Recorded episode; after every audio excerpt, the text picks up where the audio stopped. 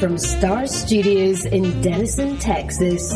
This is Coffee with a Sign Painter, a weekly podcast hosted by sign painter Sean Starr that consists of interviews with other sign painters and some of the customers and characters Sean comes across while running his studio.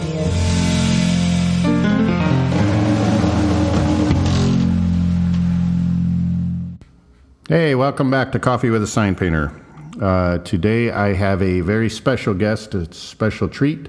We'll be speaking with Roderick Treese. He's an incredible gold leaf on glass artist, sign painter. He's got a long history in the trade, and on top of all of that, he's as far as a craftsman go, I've probably got more respect for him for his craftsmanship and ability than just about anybody doing that type of work. Really a truly gifted craftsman. And we're going to talk and dig into some of his history, his dad's history, which is very interesting. Yeah, it's good. It's a good interview. So let's talk to Roderick Treese. Mexico for 2 weeks, and yeah, I saw the pictures. I coveted the pictures. Yeah. So it was good and nice to be home, and all that great stuff. So yeah, just cruising. Cool. So what have you been up to? Are we doing this now, or are we?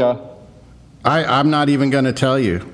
Oh, okay, good. Yeah, because I just want to chill out and talk like we were talking on the phone. So check that out. Yeah, that's a James Thomas original, isn't it? It is, yeah. That's pretty cool, huh? Yeah, very cool. He's a good kid. Yeah, I like him a lot. Yeah, so what have I been up to? So, you know, I'm kind of semi-retired now, so I'm working part-time, and I've been getting into brilliant carving. Okay. If you know what that is? Yeah, it's the Dave Smith on the wheel thing. Yeah. So it's all stone and diamond wheels cutting. Did you find old equipment to do that, or did you modify new stuff? How'd you come across that? I let's see if you can see it. That thing. That thing right here. Okay. Is the lathe. You can actually. Okay.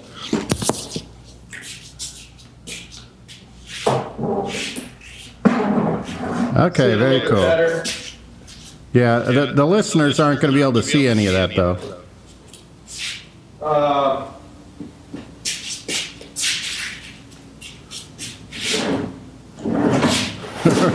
Hey, Roderick. So that's the lathe, and flip-flop back on here. That's the lathe, and then these are the wheels. That's a stone wheel. Okay. Like that, and then this is the arbor. That's what fits on the end of the machine. Okay, yeah. The listeners won't be able to see any of this, but no.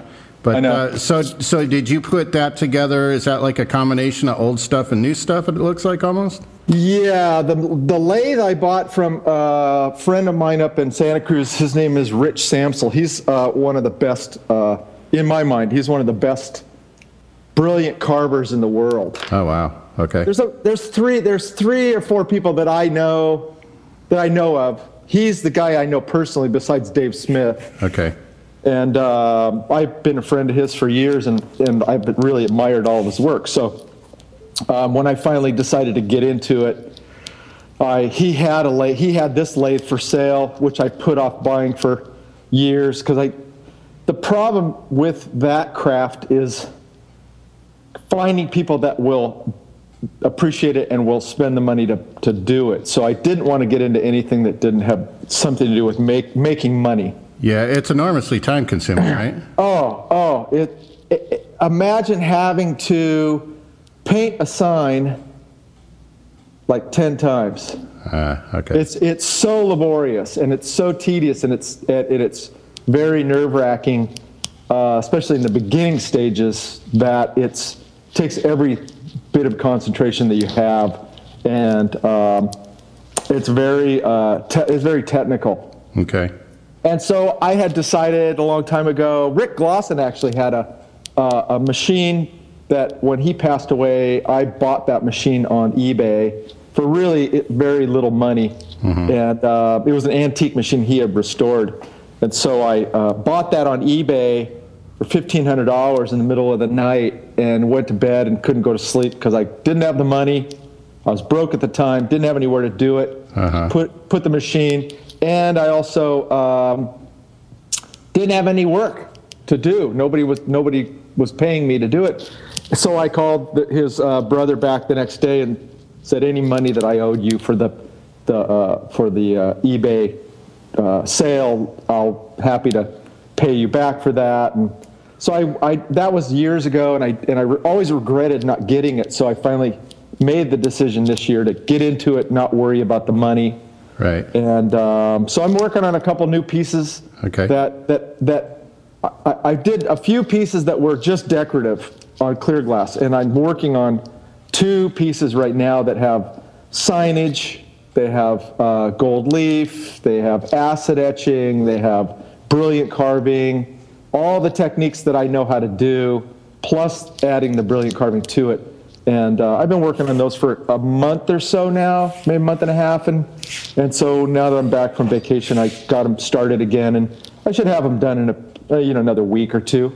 Okay. How many hours do you estimate, like doing like what you just described for like a medium-sized piece? How many hours do you think it takes start to finish? Well, the two pieces I have right now are about 20 inches by 20 inches. They're these two, uh-huh. these two pieces. Yeah, right? I think you posted this on Instagram. Yeah, they're decorative tees of a font or a type style that I found in a really incredible old book that I got from my dad. And so it's a decorative tee with all the different cuts around it, and just the cutting alone, between the cutting and the polishing, that with the two pieces, so it's hard to know, if you break it in half. Right. But just the two pieces alone, with just the cutting, was probably about 60 hours. Wow. Yeah, it's just, if you look at I guess the amazing thing about that learning process, and I'm so, I've still got so far to go, is if you look at the pieces by Rich Samsel or Andreas Lehman, who is the other cutter, or Dave Smith, who we're all very familiar with. It's mind-boggling. The amount of work and time that it took to do those is overwhelming, just absolutely overwhelming. And so in my little infantile stage of learning how to do this, I'm blown away at how much work it takes. Yeah. And the designs that I've created are simple to be able to achieve those cuts that I've done. So that's what I've been getting into lately. Doing some hand painted signage for local clients, and I noticed that too. You had gone through quite a few years of just concentrating on gold on glass, right? Well, I think that I'm not unlike. I'm the same as I've always been. Whatever comes through the door, I do. Uh-huh. Now what I try to do, I'll hand paint signs. I'll cut out, MDO plywood and paint that. I'll do all kinds of different things that I think what I've done now is decided to take things that I really want to do.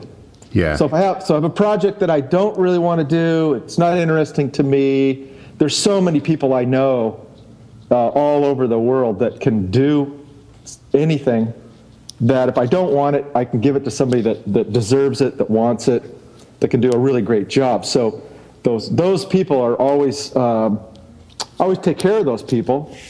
They always get what they're looking for, which is an important part of, in my mind, an important part of being in business is satisfying the customers whether I do the job or not. Yeah. You send them, either I do it or I send them on their way and know that I've given it to the right person, and they'll handle it, and those people will be happy.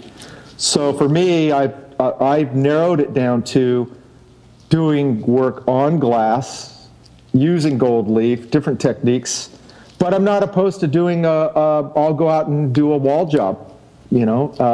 I've got the big oval sign in here right now. That's I've got it laying outside, so I can't show it to you. It's a 4x10 MDO double-sided plywood sign. Okay. You know, it's all hand painted with acrylics, and it was really fun. You know, it got I got to pull the brushes out and had a great time, and so I'm not opposed to any of that stuff. It's just that that's my passion, is to do just glass. Yeah. And but you don't, you know, I only get about 10 or 20% of the jobs that I bid that are glass through my website. Because most of the people, they aren't willing to pay, or no idea what it costs, probably, right? Yeah, they, you know, and I, you know, I'm okay with that. You know, I get I have a stack on my desk in an envelope of hundreds of requests every year from people that want something that they have no idea what it's worth. Mm-hmm. To me, what it's worth. And I'm okay with that, because that's part of business. Not everyone knows what things are worth. I appreciate that they like what they see on my website, or what they know I do, but they can't afford it. Yeah.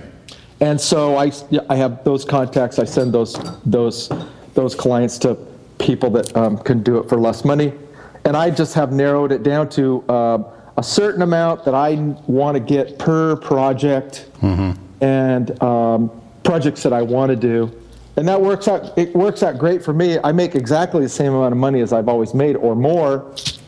And I don't work. I only work part time now. So yeah, that's kind of where I'm trying to get to. And I've been really fortunate in the last year, especially, where I can kind of just pick and choose what I want to work on, and then hand off the rest to, like, you know, Cole, who I trained down in Denton, and that kind of stuff is just, you know, it gets nerve-wracking sometimes, because, you know, you're like, well, I keep passing on this other stuff, am I going to pay the rent? But I'd still rather spend my time pushing my creative limits. Mm-hmm. And working on stuff that I really enjoy at this point, and doing this kind of work, than just taking in everything and being exhausted and paying more taxes and all that crap. Right. And I think that's a function of I have always believed that your ability to do what you want and have all the time to do anything you want to do is a function of overhead and what it costs you to be alive every day. So if you can keep that down to as low as possible, then you have that. Then you have freedom. Yeah. And to me, I'm in the position now where I don't have overhead. Your studio's at home, right? Yeah, my studio's at home.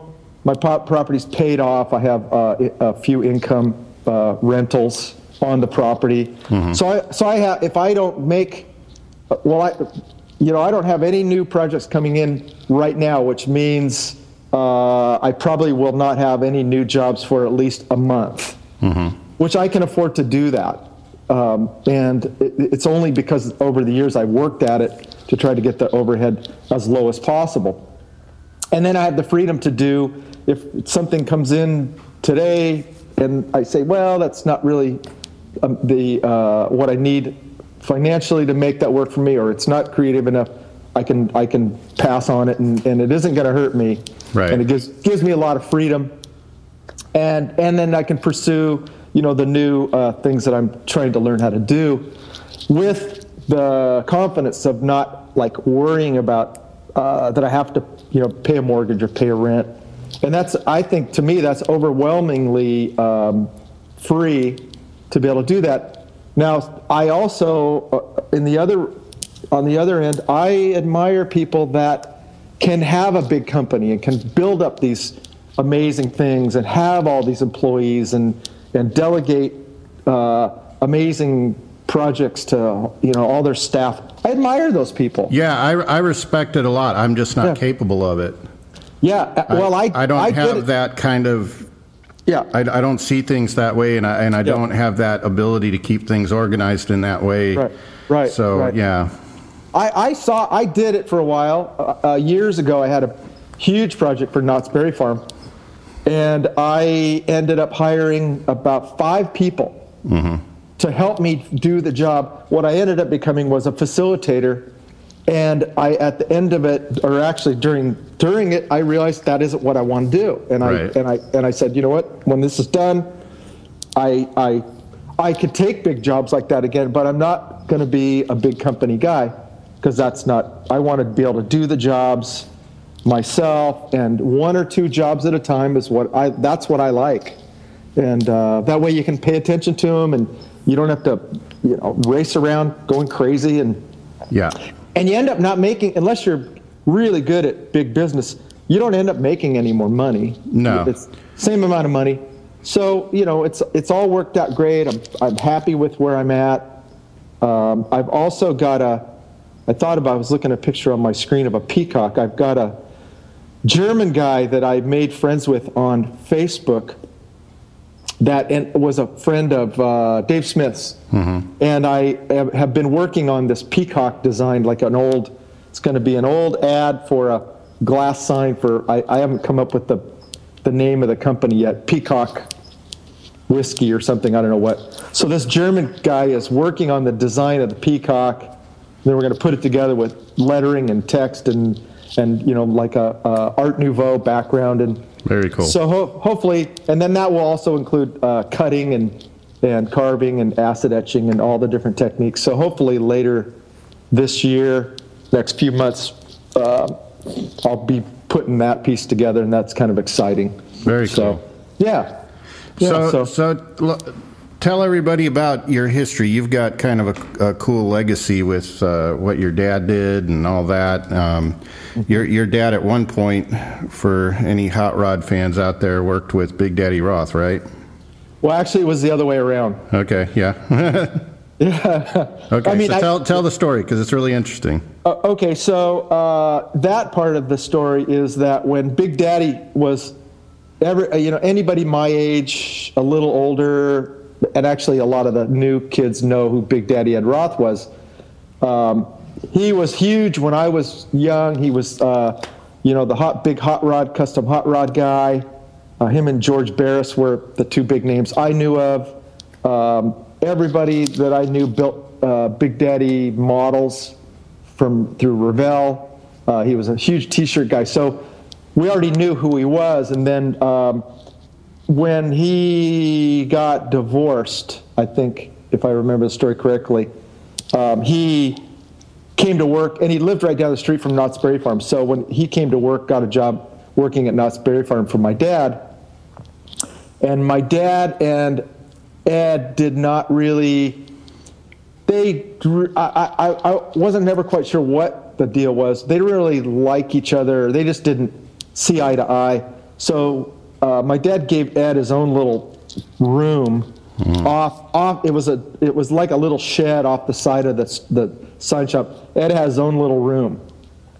And your dad managed the sign shop at Knott's Berry Farm. Is that right? Yeah, he was the head of the sign shop at Knott's Berry Farm for about 35, 40 years. Okay. And so Ed had this little studio of his own. He'd do all of his own work there. And then when I would come out to hang out and, take materials or use the facility or whatever I was going to do, I made friends with Ed. He was a really great guy, and I would sit in his little shop, and we'd hang out and talk and shoot the breeze and get to know each other. And he was a great guy. I mean, at that point, to be around a guy that was so humbled, so famous, but so humbled, and he was so happy just to be hanging out and painting signs. And the guy was amazing sign painter. Was he? I mean, oh yeah, no, he was really good. I've never seen anybody that could eat a sandwich and letter a sign at the same time. Mm. I mean, he was a great craftsman, so that was really a pleasure to meet him. And now your dad through Knott's Berry, if I'm remembering this wrong, correct me, but You and I drove out to that Calico Ghost Town years ago, and we were looking at redoing a bunch of signage there, and your dad had done a signage there as well. Is that right? Yeah, I had actually, I have a picture of him on a billboard on, I believe it's I-15 or something, going out to Barstow. Mm-hmm. He's on that billboard in painting the billboard for Knott's Berry Farm, Calico Ghost Town, restored by Knott's Berry Farm. And the date on the photo is like 1956, so it's a year before I was born. Mm. And that's my connection to Calico Ghost Town. Okay. And they had contacted me because the state wanted them to tear that billboard down, so they needed documented proof that billboard had been up since a certain time. So I gave them the photograph, and then that's when I made that connection and tried to get the sign work out there, which never materialized because they didn't want to spend any money on signage. I think they had said that the whole parks system in California at that point, there was like zero money for anything. Right. So, and unless we wanted to have a giant letterhead meet out there and give them signs for free, that nothing was going to happen with that. So, I may wait till I'm 80, and I want to hang out in my beat up old motorhome out in the desert and just paint stuff for free for them. I don't know. I'm saving that one forever. Right. For the exit plan. The retirement community when I can't surf anymore, and because I love the desert. Yeah. But I don't do anything for free, and I don't spend enough time out there to schmooze them and get that gig. So. Yeah. So but, do you surf on a regular basis? I look at it every day. Where we live in Southern California, in San Diego to be exact, it's not great a lot, but it's just okay. So you have to, as a surfer, and I think most people don't understand this, is as a surfer you have to. That's your focus every day, and you look at it every day. You kind of plan your whole life around what the surf, the tide, the wind, all those elements are doing, and then you kind of know what your day is. So I don't really even start my day in the shop till 11. Like today, yesterday I checked. I checked with my wife, and I checked the internet. I said, well, it's not going to be very good in the morning, so I can make my appointment with Sean at 8. And we'll do our thing. And it's good surfing today? No, it's terrible. Okay. It's really bad. If it was really good, I would have said, well... Some other time, chump. Yeah, well, let me call you later when I get back in. Or again, I will typically tell people, I start at 11. That gives me all morning to figure that out. And in a rare case that it might be good all day, then I just won't make any plans. And there's actually a really good surf movie. It's called Surfing for Life. Mm-hmm. And I actually call it the geriatric surfing movie. It's about these stories of these 5 or 6 older surfers that are in my world, they're famous. And it's about how they've been surfing their whole life, and they're older now, and how they have to deal with it.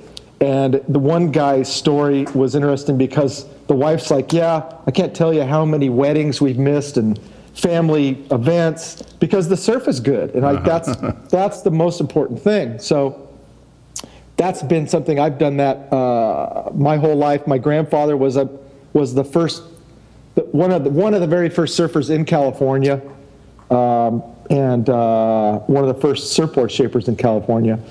And so I learned from him, and it's just something I've always done. Have you seen that documentary Happy?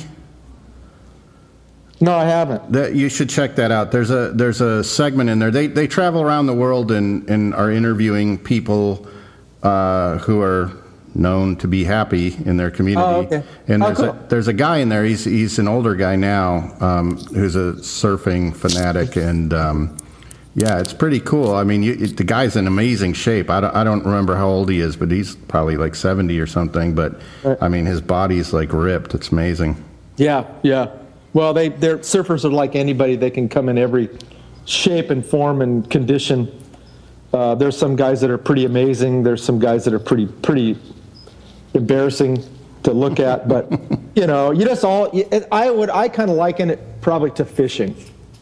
You know, you just Yeah, people that fish, they just love it. You know, they don't care about, really it's not about catching the fish, it's about being out there. Right. And being in nature and you know, being by the water and watching the water go by and all that. It's like that, you know. Okay.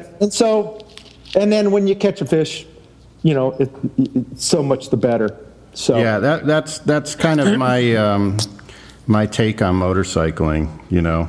I don't really give a hoot about who's got what motorcycle or whatever. It's just about that experience of being out there, and you can feel every shift in temperature going in high and low spots in the road. You can smell everything. Exactly. And I remember that. I used to have a motorcycle, and I remember my most amazing memory is being at a signal in the middle of the road, waiting to turn left, mm-hmm. and looking down at seeing all the stuff on the road that had been run over, and thinking, you know, you don't get that view. There's no other way mm-hmm. to get that view other than maybe bicycle. Yeah. So So I could motorcycle riding would be the same thing. Okay, cool. Yeah. So, but back to the Knott's Berry Farm thing. Yeah. Because we didn't quite finish that. My dad had started there as he got out of the military, the Marines, and then had a GI Bill and went to school for art a little bit, and then my grandmother actually worked there in the Silver Dollar Saloon, and she got him a job in Steakhouse as a busboy. So he started as a busboy.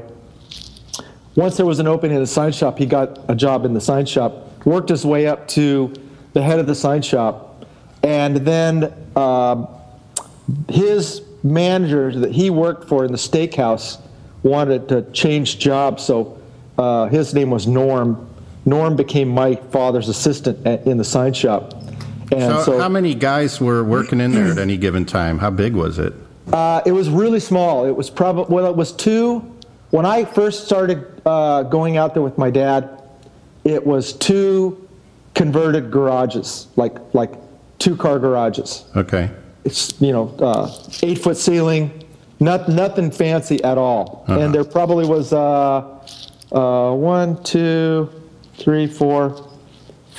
5 guys. Okay. Never any women, by the way. Then they tore all that down. They built a new building that was probably 2,000 square feet. Mm. And they had maybe 5 people. So their job then was, if like a new attraction went in, they would make the signage, but the rest of the time was maintaining everything, or? No, they typically did not get to do the new signage. Really? They would hire, they did a little bit of it, but for some reason, that was always farmed out to other contractors, and I ended up later on. I ended up being one of those contractors, and we had a little thing going where there was like 4 of us that would share those jobs. Uh-huh. And through my dad, like a cartel. We had a little Knott's Berry Farm sign cartel thing going, and we would. He'd go, okay, the new ride's going to open, and we need this and that, and. So we're going to have all 4 of you guys bid it, and then depending on who wasn't busy, we would price that guy the lowest, and then they would get an arrangement. It was pretty cool for quite a long time, and so we got to spend a lot of time at the farm. Having my own sign company, I got to use all the facilities, any of the materials that I wanted. And my dad was notorious for bringing materials home and tools home and things, so we had, you know, unlimited access to everything. So what were 5 people doing every day? Well, they would be doing maintenance. They would be doing new menus. They'd be doing show cards. They had a guy in one room, one side room, and he was this cool older guy, suit and tie. All he did was show cards all day long. In a suit and tie. That's awesome. You walk in, and this room had red plush carpet, and it was a little dark, and it had all the walls were covered with Playboy centerfolds that had been taken out of the magazines and matted in custom mats. That was one of the first impressions I got when I was a little kid of women. That was probably somewhat damaging. It took me decades to figure out that people aren't that perfect. Yeah. So it was something to kind of get over. But so he was there for about 35, 40 years, and then they had a policy of basically firing people when they wanted to get rid of you. There wasn't like a retirement program. You're just gone. And the standing joke was that you had all your stuff packed in boxes. Whatever you wanted to take, you made sure it was all packed and ready to go for when that day happened. Oh, because wow. They would just say, "Okay, come on, you're gone." So he was escorted off, and he probably spent 4, 5, 6 years just kind of in a kind of a funk and depression, and then he got an old client that we used to do restaurants with all over the country approached him with a project to do all these hand-painted signs for. It's called King's Fish House. And so they ramped back up, and he worked. He was hand-painting signs till the day he died. Wow. It was pretty impressive. So and I've gotten to repaint a lot of those signs that they've painted, and it's pretty cool. What's the situation now at Knott's Berry? Are they just doing vinyl? Do they have paint guys there now, or what's going on? I think they have three people on staff that paint, 2 or 3. One of the people that I actually ran into a lady that is working at in the sign shop Knott's Berry Farm now at the Sign Painter movie up in LA Trade Tech with Doc. Mm-hmm. And she approached me and reminded me who she was. And so she works there. And it was funny because she said, my dad told her when she would go apply for a job that he would never hire women. Really? So now she's working there. So I think they have 2 or 3 people, and I'm sure they do hand painting. I'm sure a big part of it is vinyl, mm-hmm. but I don't know. I don't have access. I used to be able to just go and walk on the lot and go to the sign shop anytime I wanted, but I don't have access. Now you got to buy a ticket. Well, I could buy a ticket. I don't think I could get back to the sign shop anymore. Oh yeah, the maintenance stuff's probably separate, huh? Yeah, without permission or so. Yeah, I don't have any access to that anymore. So you mentioned the Sign Painter movie. You came up to our studio when we were in Big Bear, and we were able to all participate in that. Between the movie and the book, has that done anything good for you as far as your business goes? It's obviously a very cool thing to be a part of, but yeah. Has that helped you in any way, or hindered you in any way, or created any frustration? Or Well, first I got to tell you thanks for that, because without you, that wouldn't happen. So that's I always am. I'm indebted to you for that. I would say there hasn't been any negative effect whatsoever toward it with that, the book and the movie. And I've seen it like too many times now. I don't think I'll ever want to watch it again. Uh-huh. And those guys did an amazing job on it. I just can't, thank them enough. I think that it has made it possible for a bigger audience to appreciate signs, signs and sign painting in general. It didn't, it was their movie, so I can't. I'm sympathetic to a lot of the negative critiques of the movie, being that it didn't really tell the story, very many stories of signed painters. Mm-hmm. But it was their movie, and they told the story that they knew what they were. They knew. They just followed the story, and they did a good job with the story they told. And I'm happy with that. And I think it was very much a social commentary, you know, more than the history of kind of thing. And I think that's. From talking to Sam and Faith, I don't think they really knew where the story would go, but but when they saw it develop, I think they latched onto that. Right, and I think there's room for other documentaries about sign painting. I mean, mm-hmm. it opens that up. Yeah, and so and anybody that wants to can do that, and I would say go for it, and I don't think there hasn't been anything bad about it. There has been a lot more people, getting a hold of me, saying, "Oh, I saw the book, and the book's at the museum. I was at the museum, and I saw this book, and you're in it, and I get to tell my friends, that I know you, and so it's been good. I haven't seen any. I don't think it's helped my business." Not all. No, not really. I don't really think it's done that. It may have helped a few workshops. People contacted me for workshops, which is nice. I don't do that on a I don't do it on a regular basis. That's one of my biggest regrets is when I was in Southern California that I didn't take you up on doing a workshop down there at your place.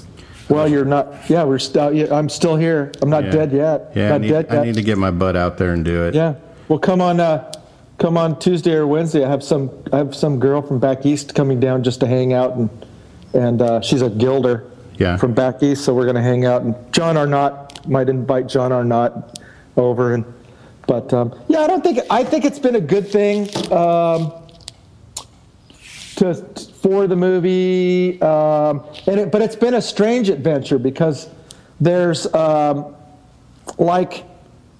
was invited by somebody, can't remember who, to do the the Q&A at the end in San Diego. They showed it, okay. So I did a Q&A down there, and that was really cool, and I'm not a great public speaker, so it was kind of fun. And then through Colt Bowden, mm-hmm. I was invited to a sign painter art show, that's always kind of an oxymoron to me. Why so? Well, I never considered art, I never considered signage art. Yeah, I personally think they're two separate things, and so he invited me to a sign art show in Santa Ana. So I went to the art show and was in that. It was really it was fun. And is that the one at Marcus?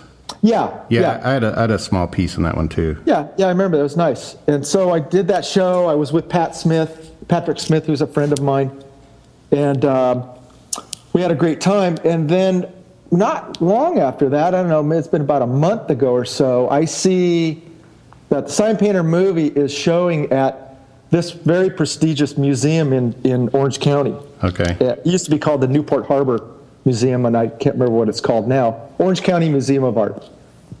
Sign Painter movie is showing there, and I'm thinking, oh, well, that's really cool. And then it says, oh, Patrick Smith is doing a demo. Hmm.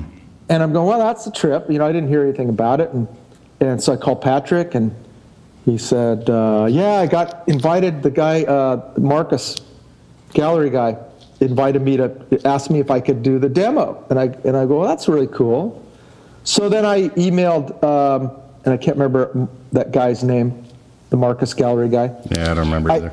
I emailed him, and I said, hey, I would be honored if you want me to come up and do a T&A, Q and answer at the end, do a demo for you, whatever you want, and got kind of blown off by it.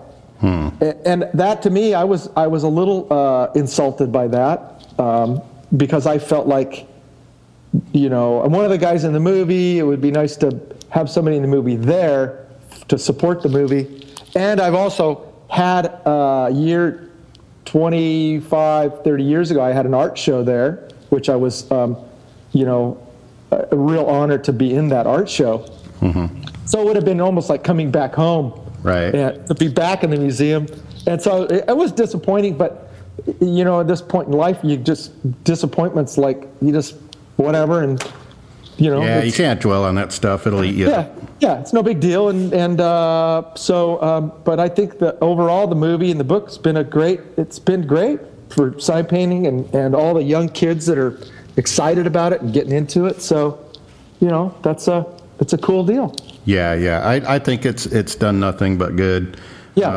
You know, I get some frustrations, but it's mostly with social media. Mm-hmm. Just because it's just a constant beast that requires constant feeding.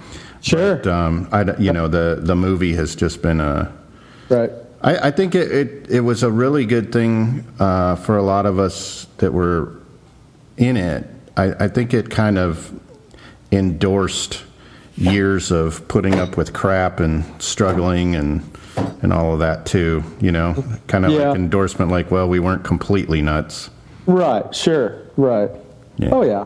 Yeah, absolutely. Because, you know, I mean, we all took a bashing, you know, with the computer thing, and took a lot of abuse because of it. Huh, I don't feel that. No, you never did, huh? No, I never did, because there were so many people. The cool thing for me that I realized quickly, my dad had a computer at a vinyl cutter at Knott's. I could have used it anytime I wanted. I never learned how to use it. There were so many people that got into it that you didn't need to spend any money on it. Uh-huh. You could go over and go, hey, this is what I need, and they'd make it for you cheaper than you could possibly paint it. Or and I remember my first experience was I had a Marie Callender's restaurant chain. It was a big national chain at one time, and I used to do all the. They make 30 different pies, mm-hmm. and they have menu boards, and all the menu boards had to have the names written on the strip with the price, and they were at one time, I think originally they were screen printed on, and then. So I can't remember how they changed the prices. But when I got a hold of the account, we started doing vinyl came in, and I would give this guy a type. No, what was it? He had the first machine that would cut vinyl was a heat die cut machine. Have you ever seen one before? I don't think so. Oh my God, it was amazing. So this guy in Marin up in Northern California invented this machine that was used die cut plates, just like so regular, like stamp the letters basically. It would heat up this die that had all the like A B C D on it, and it would heat it up, and then you would roll the vinyl in it, you press it down, and it would cut the vinyl. Through this die cut process. Huh. Then you had to individually take each letter and pull it off of that. It was almost like kind of press type. Kind of like the Home Depot little peel off, put your address on your thing. Yeah, so you'd have to take off these 1-inch letters and lay them all on a line, and then you would transfer those onto transfer paper, and then you would do it. So that was the first experience, and he would make up those little strips for me that I could apply onto the strips. And then he said, I'm getting into these new computers, these new things, it's gonna be amazing. And I kind of freaked out and went, oh, well, what are you gonna do with the die cutter? He goes, well, I can sell it to you. So he sold me the machine with all the, and they had these trays and trays of all the fonts, different styles that you had. Bought it all for about $750. And my girlfriend and I at the time had to lay out the first couple menu boards ourselves, which was an amazingly tedious process. Like typesetting for letterpress almost, huh? Oh my God, it was so tedious. And after about 2 or 3 of those, I called him up. I said, hey, how's your computer thing going? He goes, oh, it's going great. I go, here's my list. You do it. And I never, I think I gave the vinyl transfer machine, heat transfer machine away. And he kept doing all that stuff for me for less than I could do it myself. And then the next part of that project, we started doing reverse glass signs that were dark green backgrounds with gold lettering inlaid into it. And there were so many of them that I knew it couldn't all be done by hand. So went over to this guy and I said, this is the project I have. And he goes, well, we can cut those out in vinyl and you can use them as masks for your painting. And at the time, Gerber only had a few, I never use a machine, so I don't know how many fonts they had, but let's imagine they had 10 in the machine. Well, Gallia, which is kind of an Art Deco font, they didn't have that, so this guy had to hand digitize the whole font for me. Then he could start producing all the lettering for me, so I would get these sheets of this Gallia lettering laid out like pies and hot apple pies and Marie Callender's and all the lettering, like about 12 inches tall on these sheets of masked vinyl. And it was so cheap that there's no way you could do it right by hand. Your hand, and you would have to spend thousands of dollars on a machine. So I never had that downside to the vinyl industry like a lot of sign painters did. And granted, there were a lot of jobs you didn't get anymore because vinyl, but a lot of jobs I didn't want anyway. Like, I always considered lettering a sign on glass to be one of the most tedious things you could possibly do. Because you'd be inside, you'd get your pattern up, you'd start painting this thing, you'd get 2 or 3 coats of yellow on or 2 or 3 coats of red, and invariably the owner would come up and go, wow, that really looks kind of crappy on the inside. And I'm going, it looks great on the outside. And so you didn't have that with vinyl. And so some of those things you didn't have to do anymore. Yeah, and I've always said it that it has its place, It definitely it has its place. It still has its place. I think my gripe with the transition was just how quickly sign painting got marginalized, at least where I was. I mean, in California, it seems like there's always been an appreciation for, handcrafted work from talking to most of you guys that have been out there a long time. But in other parts of the country, at the time I was in Texas, it was immediate. It's as soon as the vinyl systems came out, I mean, you couldn't dig up paintwork, if your life depended on it. It was almost overnight. It was just like, bam, right. That's old and crummy. We don't want that. That's, that's unpredictable. We don't know what you might come up with. We just want these Helvetica block letters. And it was just that shift was immediate. Right. Oh, no, I think I agree. I think the same thing happened, everywhere. And it was. I think the thing that a lot of people haven't talked about with that is the fact that it was a business opportunity for anyone that wanted to work for themselves, that knew had a feel for computers, and wanted to fabricate something. So mom and pop, anybody in that context could have a business and be doing good. And that, and I can't blame those people for it. I understand the appeal. It's no different than the amazing story about why most of the donut shops in Southern California are owned by Koreans. I think it's one guy that came and started it, and then they could make a great living. So I understand that. The downside was that it opened it up to. I think the biggest downside in my mind was that it opened it up to people that had no background in design and had no creativity. Right. And so that was the bigger problem. You had people with an accountant mentality starting to put together the visuals. And it's like, it just wasn't the right fit. It wasn't the right fit, and a lot of the people that wanted a sign, they didn't have that experience either. They always left that up to the sign painter to be the designer and show them what was going to look good. And I got to tell you, even back before the vinyl was invented and the computer to cut the vinyl was invented, because I don't think a lot of people don't understand those two things happened years apart. Yeah. Vinyl had already been invented probably 30 years before the computer was invented to cut the vinyl. But one thing I realized is there's always been crappy signs. Yeah. You know, I mean, it doesn't matter how early on, people have always painted crappy signs, and some people have painted good signs. So, well, that always makes me cringe when I see some of the new people jumping on board, and they're copying a style from some old photo or something, and it's like, but that was bad back then. Yeah. that wasn't executed right. Yeah. And I see that's always been common. It will always be common. There's always people that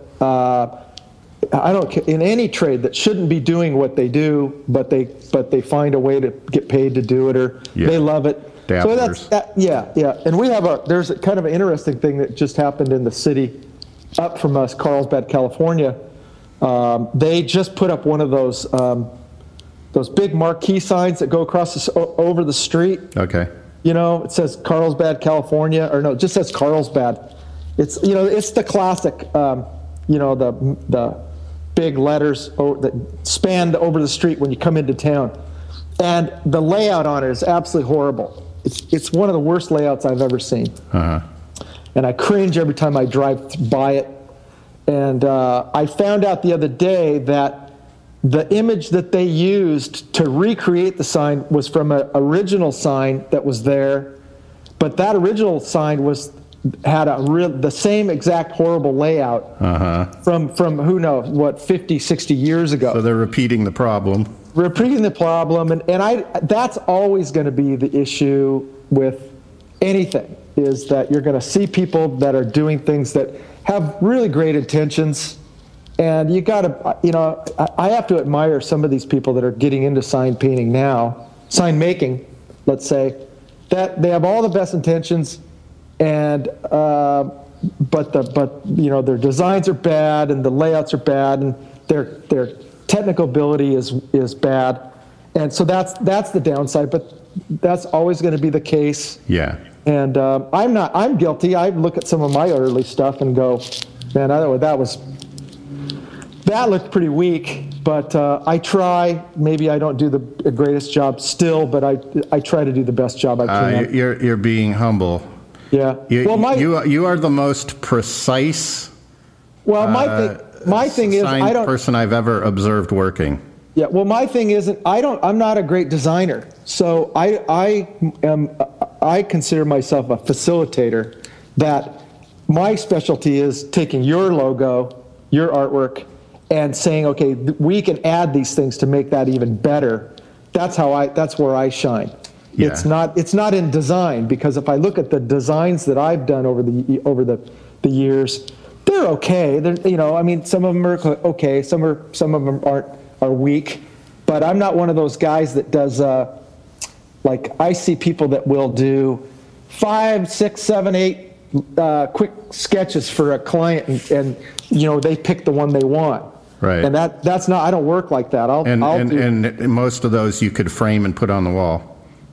Yeah. I don't have that ability either to just sketch it out on the fly. I'll do one layout for somebody and send it to them and see how that flies, and then maybe tweak it at that point. But so that's not my big thing. But I like to take things that already exist that people have and make them, you know, at least the same or. And that's part of sign painting too, you know, is that you, a lot of times, you're not given the ability to change anything. This is the logo. I mean, imagine trying to have Coca-Cola get a hold of you and go, oh, you know, I could really make this look a lot better but you're not allowed to do that. So, right. you're within some constraint, you know, that's what you paint, and you do a good job at that, and it looks tight because you know how to, you know, use the tools. So, well, you the few chances I've had to be able to see you actually work, it's pretty amazing. Thanks, I appreciate it. Yeah. So let's talk music. What if you're working in your studio today? What are you listening to? I actually started when you were conceiving this whole thing. I should have been more prepared here. Preparation. It has no place. I actually had, because I'm kind of a neophyte with music. Mm-hmm. I really have to admit I don't really have a big list. I have my iTunes that is loaded with all kinds of cool stuff, and so I just turn it on. I let it run. So like what? Give us an example of what cool stuff is. Well, let me just see if I have, because I started this. You guys, after listening to all these different interviews, I was like, oh man, I got to start putting my list together of all the cool stuff I listen to, so I can look cool, I can sound cool, like all the rest of you guys. But so I have always been a neophyte with music. I am really lazy about it. So what has been really actually cool with all these young people coming down to the studio and hanging out. One thing I require.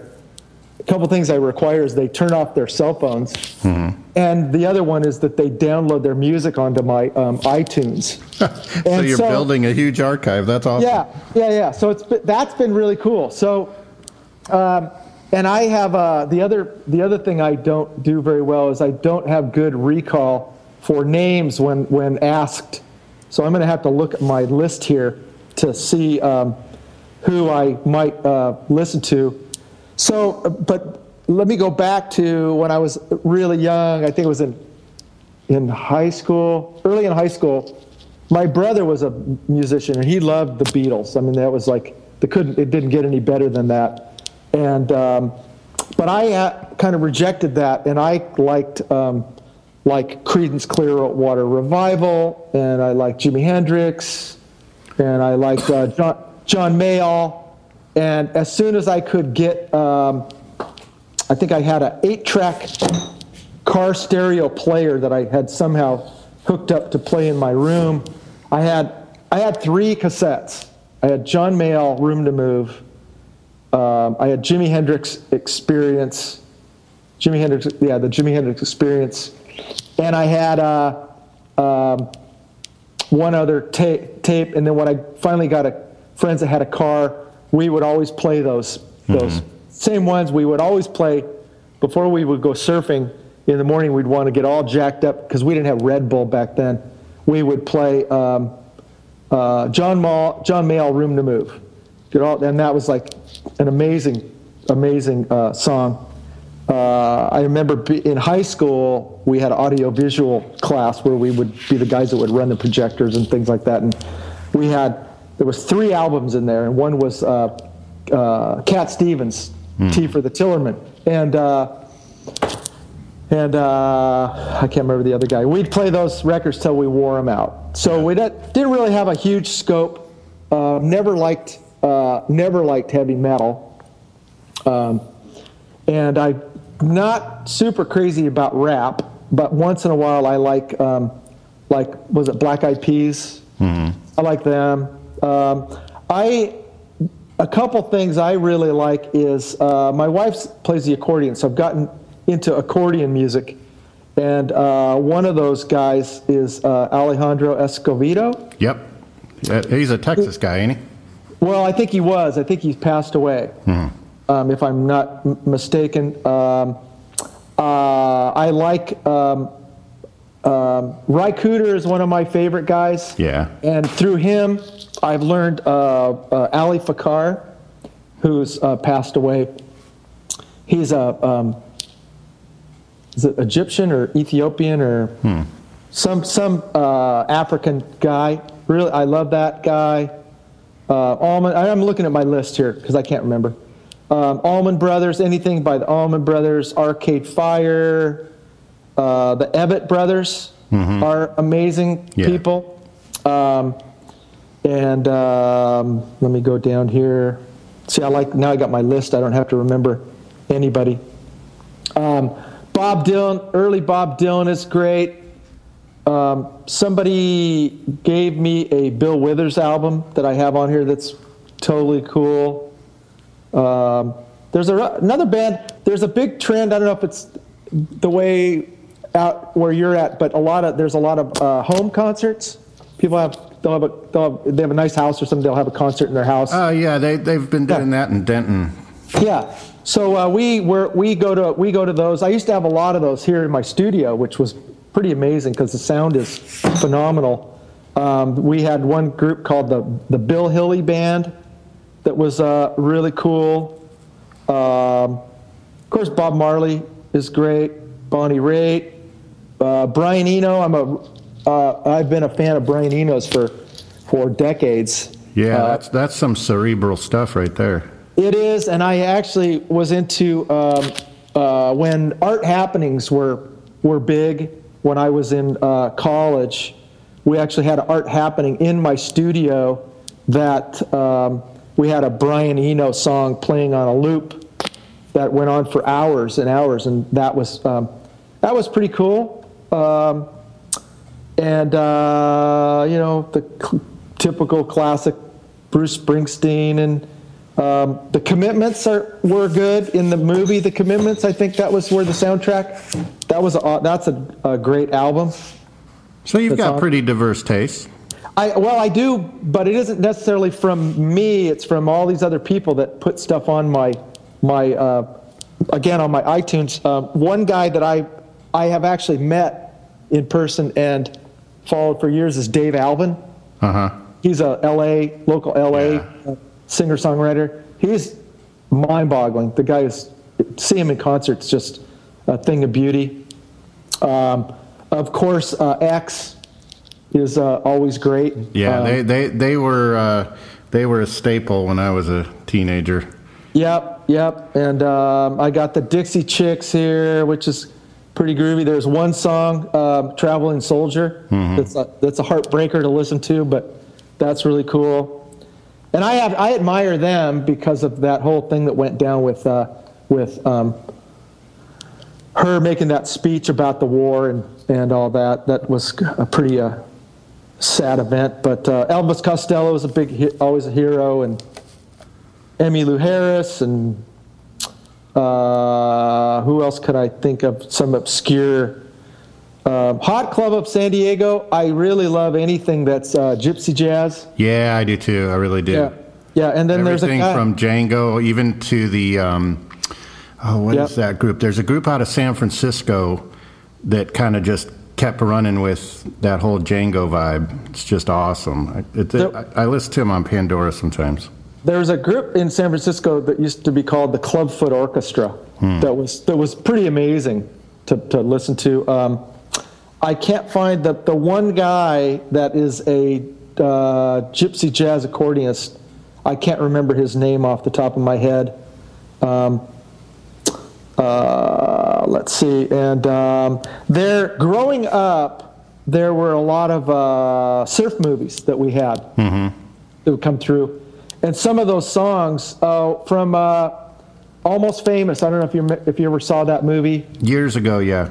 Yeah, there's a few songs in that movie that are from the surf culture, surf movies, that when they come on my radio, it's like, oh my God, it's like transports you in time. right back into, you know, 50 years ago. So that was pretty cool. So yeah, I have a pretty eclectic thing. And then with these kids, I get this song like these those dance gigs that they have where everybody takes ecstasy and they dance all night, whatever those are called. I think that's a rave. I don't know. I'm not whatever it is. Tuned in. I'll get those on. I'll get those on my thing, and I'm like, oh man, what is that? You know. Mm-hmm. So I'll listen to those things for a while, and a little bit of rap comes on once in a while. And so yeah, it's pretty varied. Yeah, I have a guilty pleasure with the Beastie Boys on rare occasion. I'll put them on here in the studio. I know who they are. That's about the only rap I like. Yeah, I know who they are, but I couldn't tell you a single song. So, I'm just looking through these other things here. Yeah, there's so many songs. There's so many people. Oh, Miles Davis. Somebody put a Miles Davis album on my couple of them on my thing, and that's amazing. Yeah, I've got a huge jazz collection on my iTunes. Yeah, this is Dingo. Uh huh. It was some. Oh, what is the guy's name? Michael LeGrand and Miles Davis. Amazing album, and it's from a movie. I don't know what. Yeah. Yeah. So I've never seen the movie, but he's awesome. So yeah, I've got a bunch of different stuff, and a lot of times I won't even put music on all day. Yeah. I don't know. Some days I put it on. It was funny the other day. I put it on and I was painting this MDO sign, and I could hear the brush. One of my favorite things is to be able to have it be quiet enough where you can hear the brush moving on the background. Uh-huh. And the song was perfect, and the sound was all perfect. I was like, this is really fun to do this for a living. So it all worst things you could be doing with your time. That's for sure. Yeah, exactly. So. But some days I don't. I used to put NPR on, Morning Edition on. Yeah. And that guy just kind of got depressed with all the bad news. Yeah. And so I don't do that. I don't do that anymore. So, but. Well, hey, man, I really appreciate you taking the time to do this. You got it. Absolutely, you got awesome. It. Awesome. Yeah. I'll make my way out there at some point. Okay. I just need to...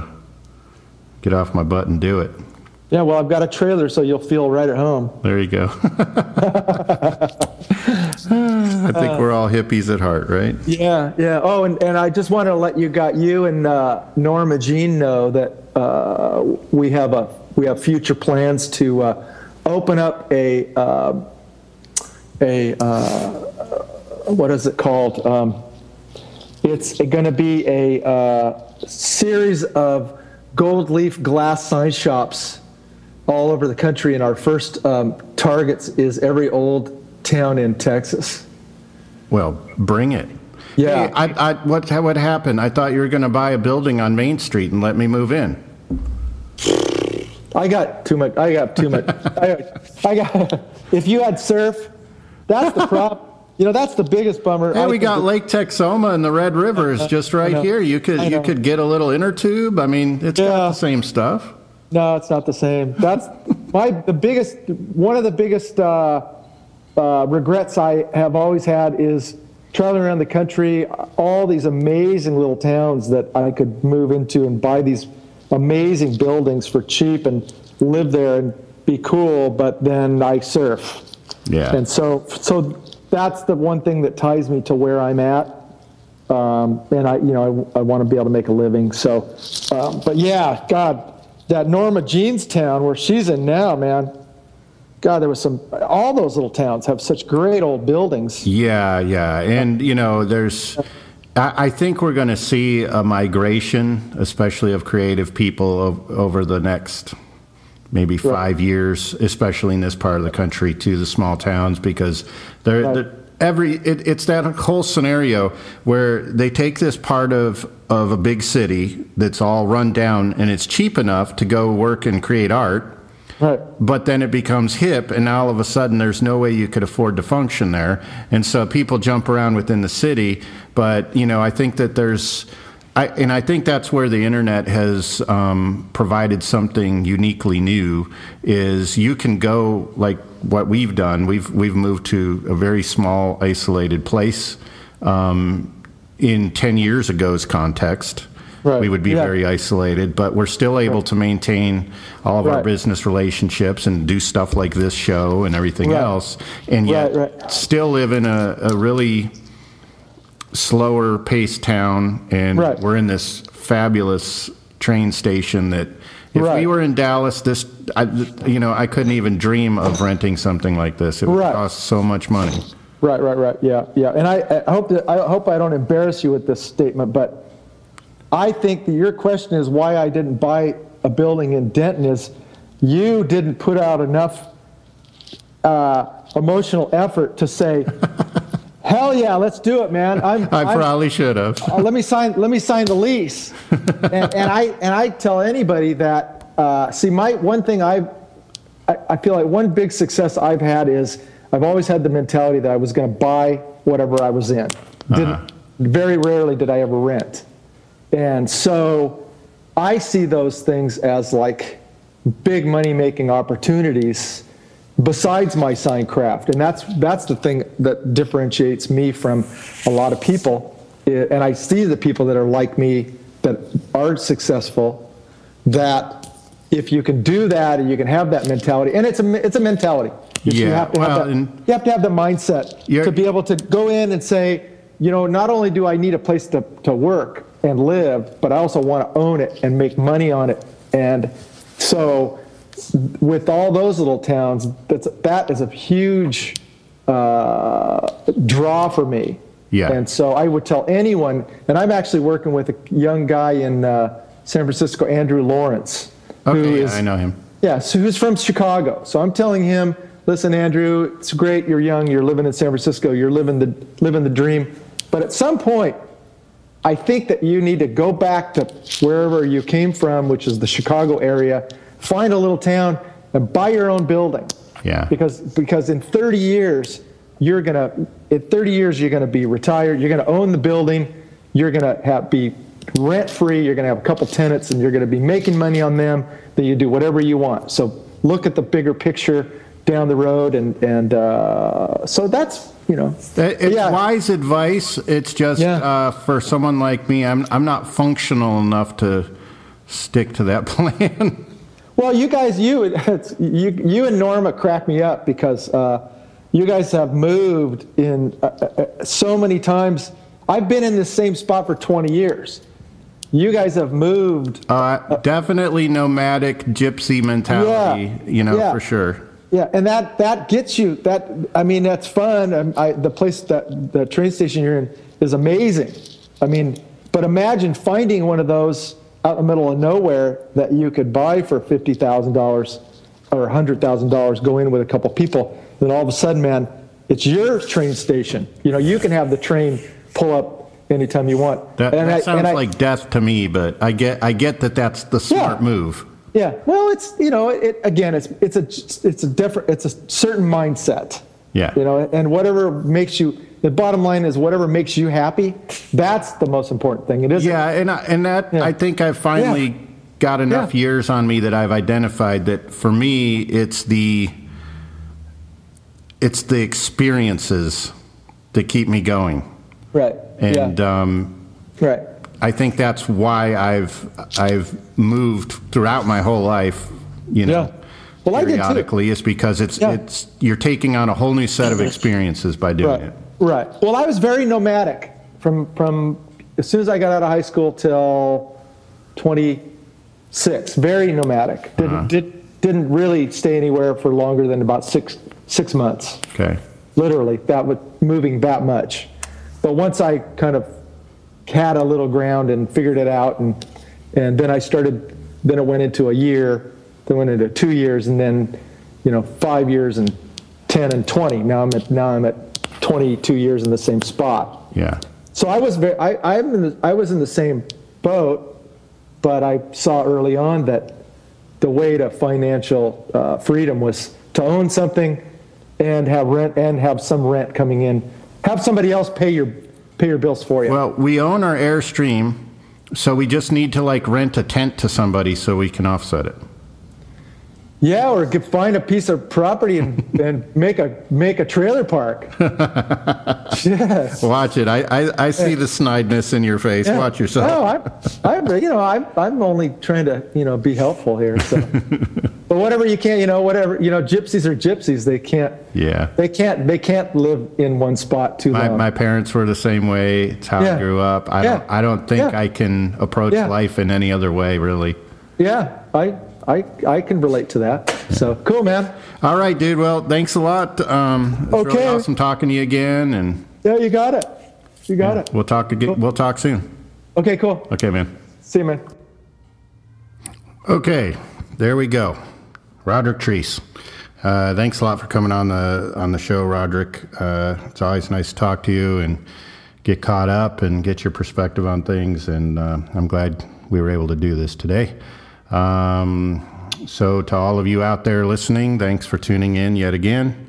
The audience keeps growing, and it's a nice thing. I think it's an encouraging thing to see this many people getting enthused and interested in the craft and working to learn about it and learn about some of these people like Roderick who've been doing it a long time. And so thanks for tuning in. I also want to thank our sponsor, Full City Rooster Coffee, and thank them for putting together the Sign Painters Blend, which you can get on their website at fullcityrooster.com. If you haven't tried it yet, give it a shot. Lots of people are giving us good feedback that they really enjoy it, and I drink it every day here in the studio, so can't be half bad. All right, well, that's it for this week. Thanks for tuning in, and talk to you guys soon. Today's episode of Coffee with a Sign Painter is brought to you by Full City Rooster Coffee Roasters in Dallas, Texas. Roasting distinctive coffees from around the world. Sean drinks Full City Rooster Coffee every day in the studio. You can order their coffee online at fullcityrooster.com.